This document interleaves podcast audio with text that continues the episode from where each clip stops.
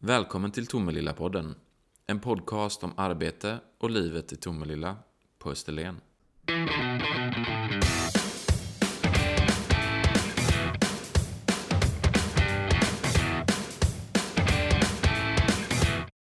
Välkommen Monica Jingmon till Tomelilla-podden. Tack så mycket, roligt att vara här. Och du är ju projektledare för digitaliseringsprojekt. Det är olika projekt då som ska förenkla och förbättra livet och arbetet här i Tomelilla på Österlen.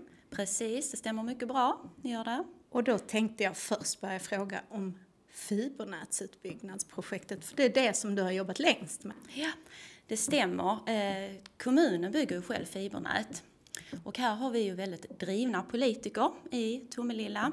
För där har kommunfullmäktige beslutat att vi ska gå in och bygga fibernät i de områden där det inte är någon annan aktör som bygger fiber. Och det är lite unikt i Sverige va? Ja, det är det. Eh, det finns ju bolag, alltså kommunala bolag som bygger fiber. Men vi gör ju det i egen regi gör vi. Med upphandlade entreprenad då givetvis. Och här är det viktigt att vi stämmer av med andra aktörer så att vi inte bygger i samma ställe. Mm. ja. Och här har vi ju en hel del aktörer som bygger i kommunen. Så vill man veta vilken aktör som bygger i ens specifika område så får man gärna besöka tomelilla.se fiber. Och där kan man klicka på en karta, man kan till och med klicka på sitt hus och så bli direkt länkad till den aktören som erbjuder fiber i ens område. När du säger att kommunen bygger själv, vill du berätta lite mer om det? Ja, just nu så har vi ett projekt på gång som heter Agusa Älgaröd och vi är egentligen i slutfasen av det projektet. Det har pågått ett tag. Eh, men här har i alla fall 500 hus fått möjlighet till att få eh, fiberanslutning. Och detta är ju verkligen ett, lands, alltså ett landsbygdsprojekt för vi är en landsbygdskommun. Eh, så här har kommunen gått in och byggt själv för det är ingen annan aktör som visar intresse i, eh, i detta området. Och jag gissar att det är extra viktigt, alltså som landsbygdskommun att stötta sina invånare till att kunna bo kvar. Ja, visst är det det. Och här i detta området där vi nu bygger, där är ju företag också.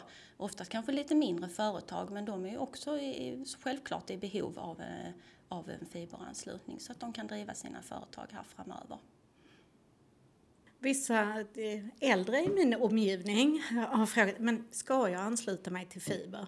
Alltså vad, vad brukar du säga kring det? Jag tycker att man ska göra det. Sen är det ju alltid upp till var och en. Ehm, eh, det höjer ju värdet på fastigheten. Eh, vi märker ju tydligt nu att är det någon eh, som valt att inte hoppa på och det blir en ny ägare till huset så hör de ju av sig direkt och säger varför har inte jag fiber här liksom. Men då har man ju möjlighet att göra en efteranslutning som det heter. Ehm, det är ju, ehm, jag kan egentligen säga att vi, vi har ju inte problem att sälja in fiberanslutning idag för alla, de flesta vill ha det. Ehm, och det är ju mycket på grund av att man vill kunna kanske jobba hemifrån, man vill kunna driva företag och framförallt på landsbygden så märker vi att man vill ha fiberanslutning. Där kan det oftast ibland vara dålig mobiltäckning. Telia har ju också stängt deras stationer, telestationer och släckt ner kopparnätet. Och där märker vi tydligt att där höjs, eh, höjer intresset eh, för fiberanslutning. Så då har ni tryck på er helt enkelt? Ja, det har vi. Det kan man säga. Det har vi. Eh, och här prioriterar vi ju de områdena som kommunen då bygger ut. De prioriteras ju i den ordningen att har nu Telia stängt ner kopparnätet så prioriteras det. Men det prioriteras också efter hur stort intresse det är. Och jobbar ni efter något specifikt mål med när det ska vara? Ja, det gör vi. Vi har ju samma mål som regeringen. Att år eh, 2025 så bör alla ha fått möjlighet till en eh, eh höghastighetsbredband, heter då en fiberanslutning. Eh, och det tror jag vi kommer nå.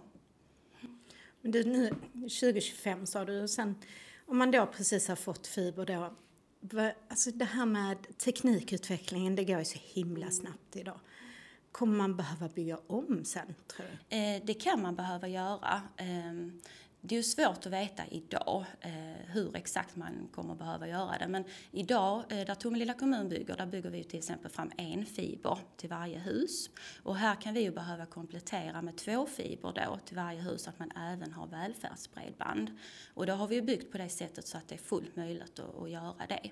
Vad är välfärdsbredband? Ja, välfärdsbredband det är ju att man har kontakten med kommunen, att man har hemtjänsten, behöver inte åka ut till de äldre och titta till dem eh, hela tiden utan man kan ha direkt uppkoppling med dem, till exempel med värmekameror eller att man har ett larm eller vi har ju det idag, nu kan inte, nu går jag in på lite osäkert område här för jag kan ju inte det specifikt med vård och omsorg men, men eh, det är ju att man ska ha servicen till de boende från kommunen. Mm.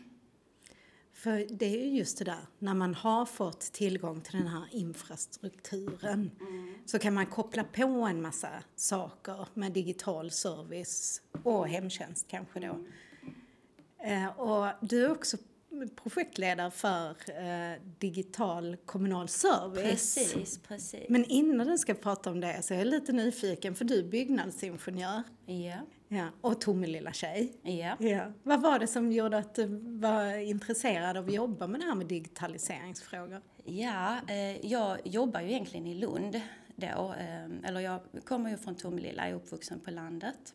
Eh, pluggade i Lund ett par år, blev civilingenjör då och egentligen har också forskat inom byggbranschen ett par år genom noggrannhet i byggbranschen. Oj, så att, ja.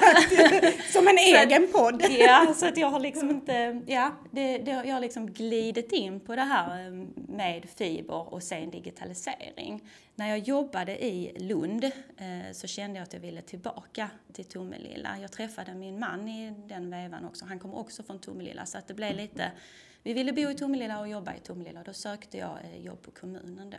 Så jag jobbade på samhällsbyggnad först ett år och sen fick jag frågan om jag ville bli projektledare för fiberutbyggnaden. Du tyckte det lät spännande? Det lät väldigt spännande, ja. Det gjorde det.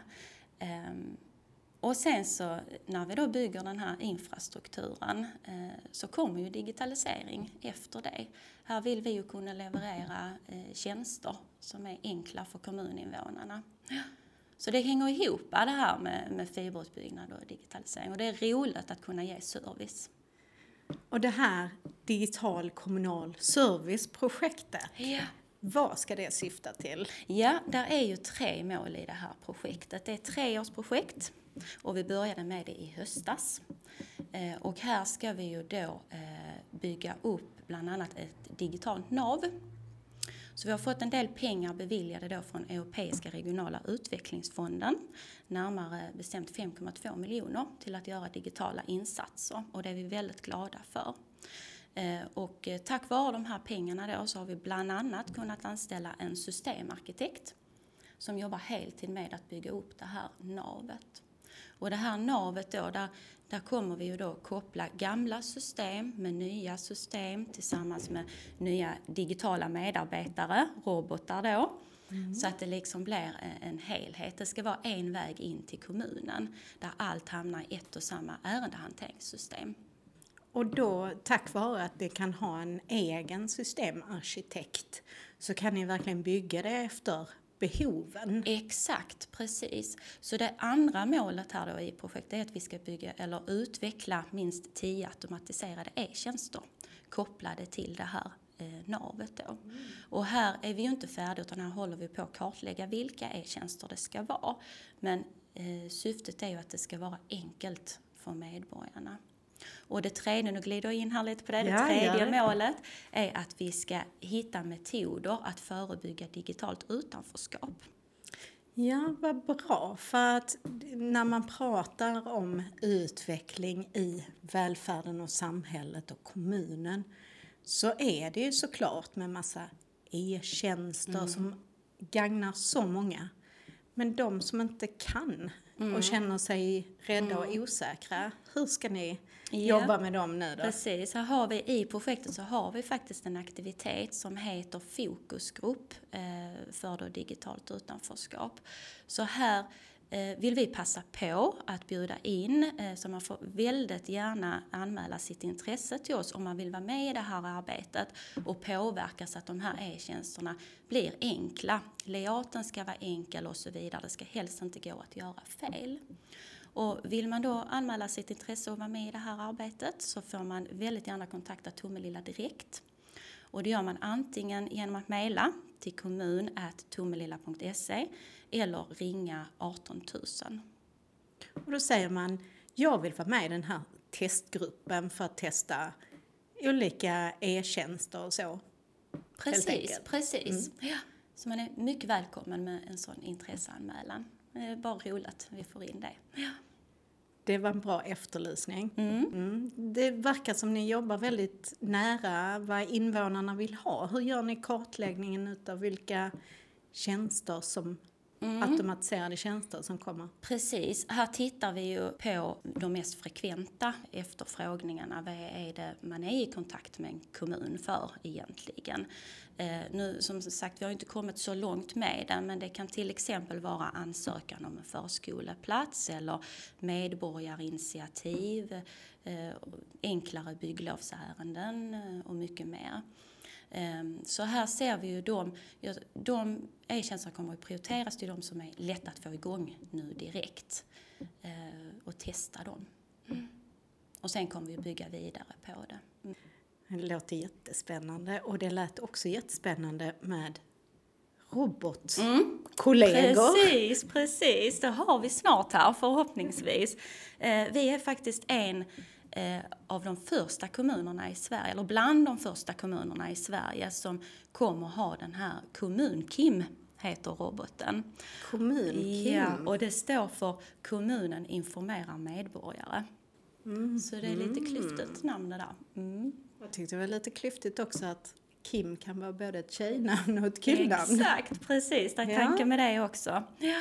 Så att eh, här jobbar vi nu med att få den här kommun-Kim på plats då. Eh, vi vet ingen annan i Skåne som jobbar med det än. Eh, så det hade varit roligt om vi hade varit den första kommunen i Skåne som har den här kommun-Kim.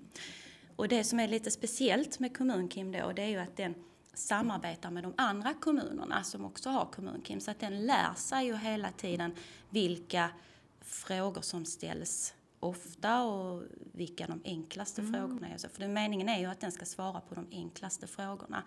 Så att Tomelilla, eller Tomelilla Direkt-personalen då kan frigöra tid till att verkligen vara en service för de medborgarna som kommer in och besöker oss, oss och så vidare. Mm. Så desto fler frågor man ställer till Kim, desto bättre blir ja. hen, ja, helt enkelt? exakt. Precis, så är det uppbyggt.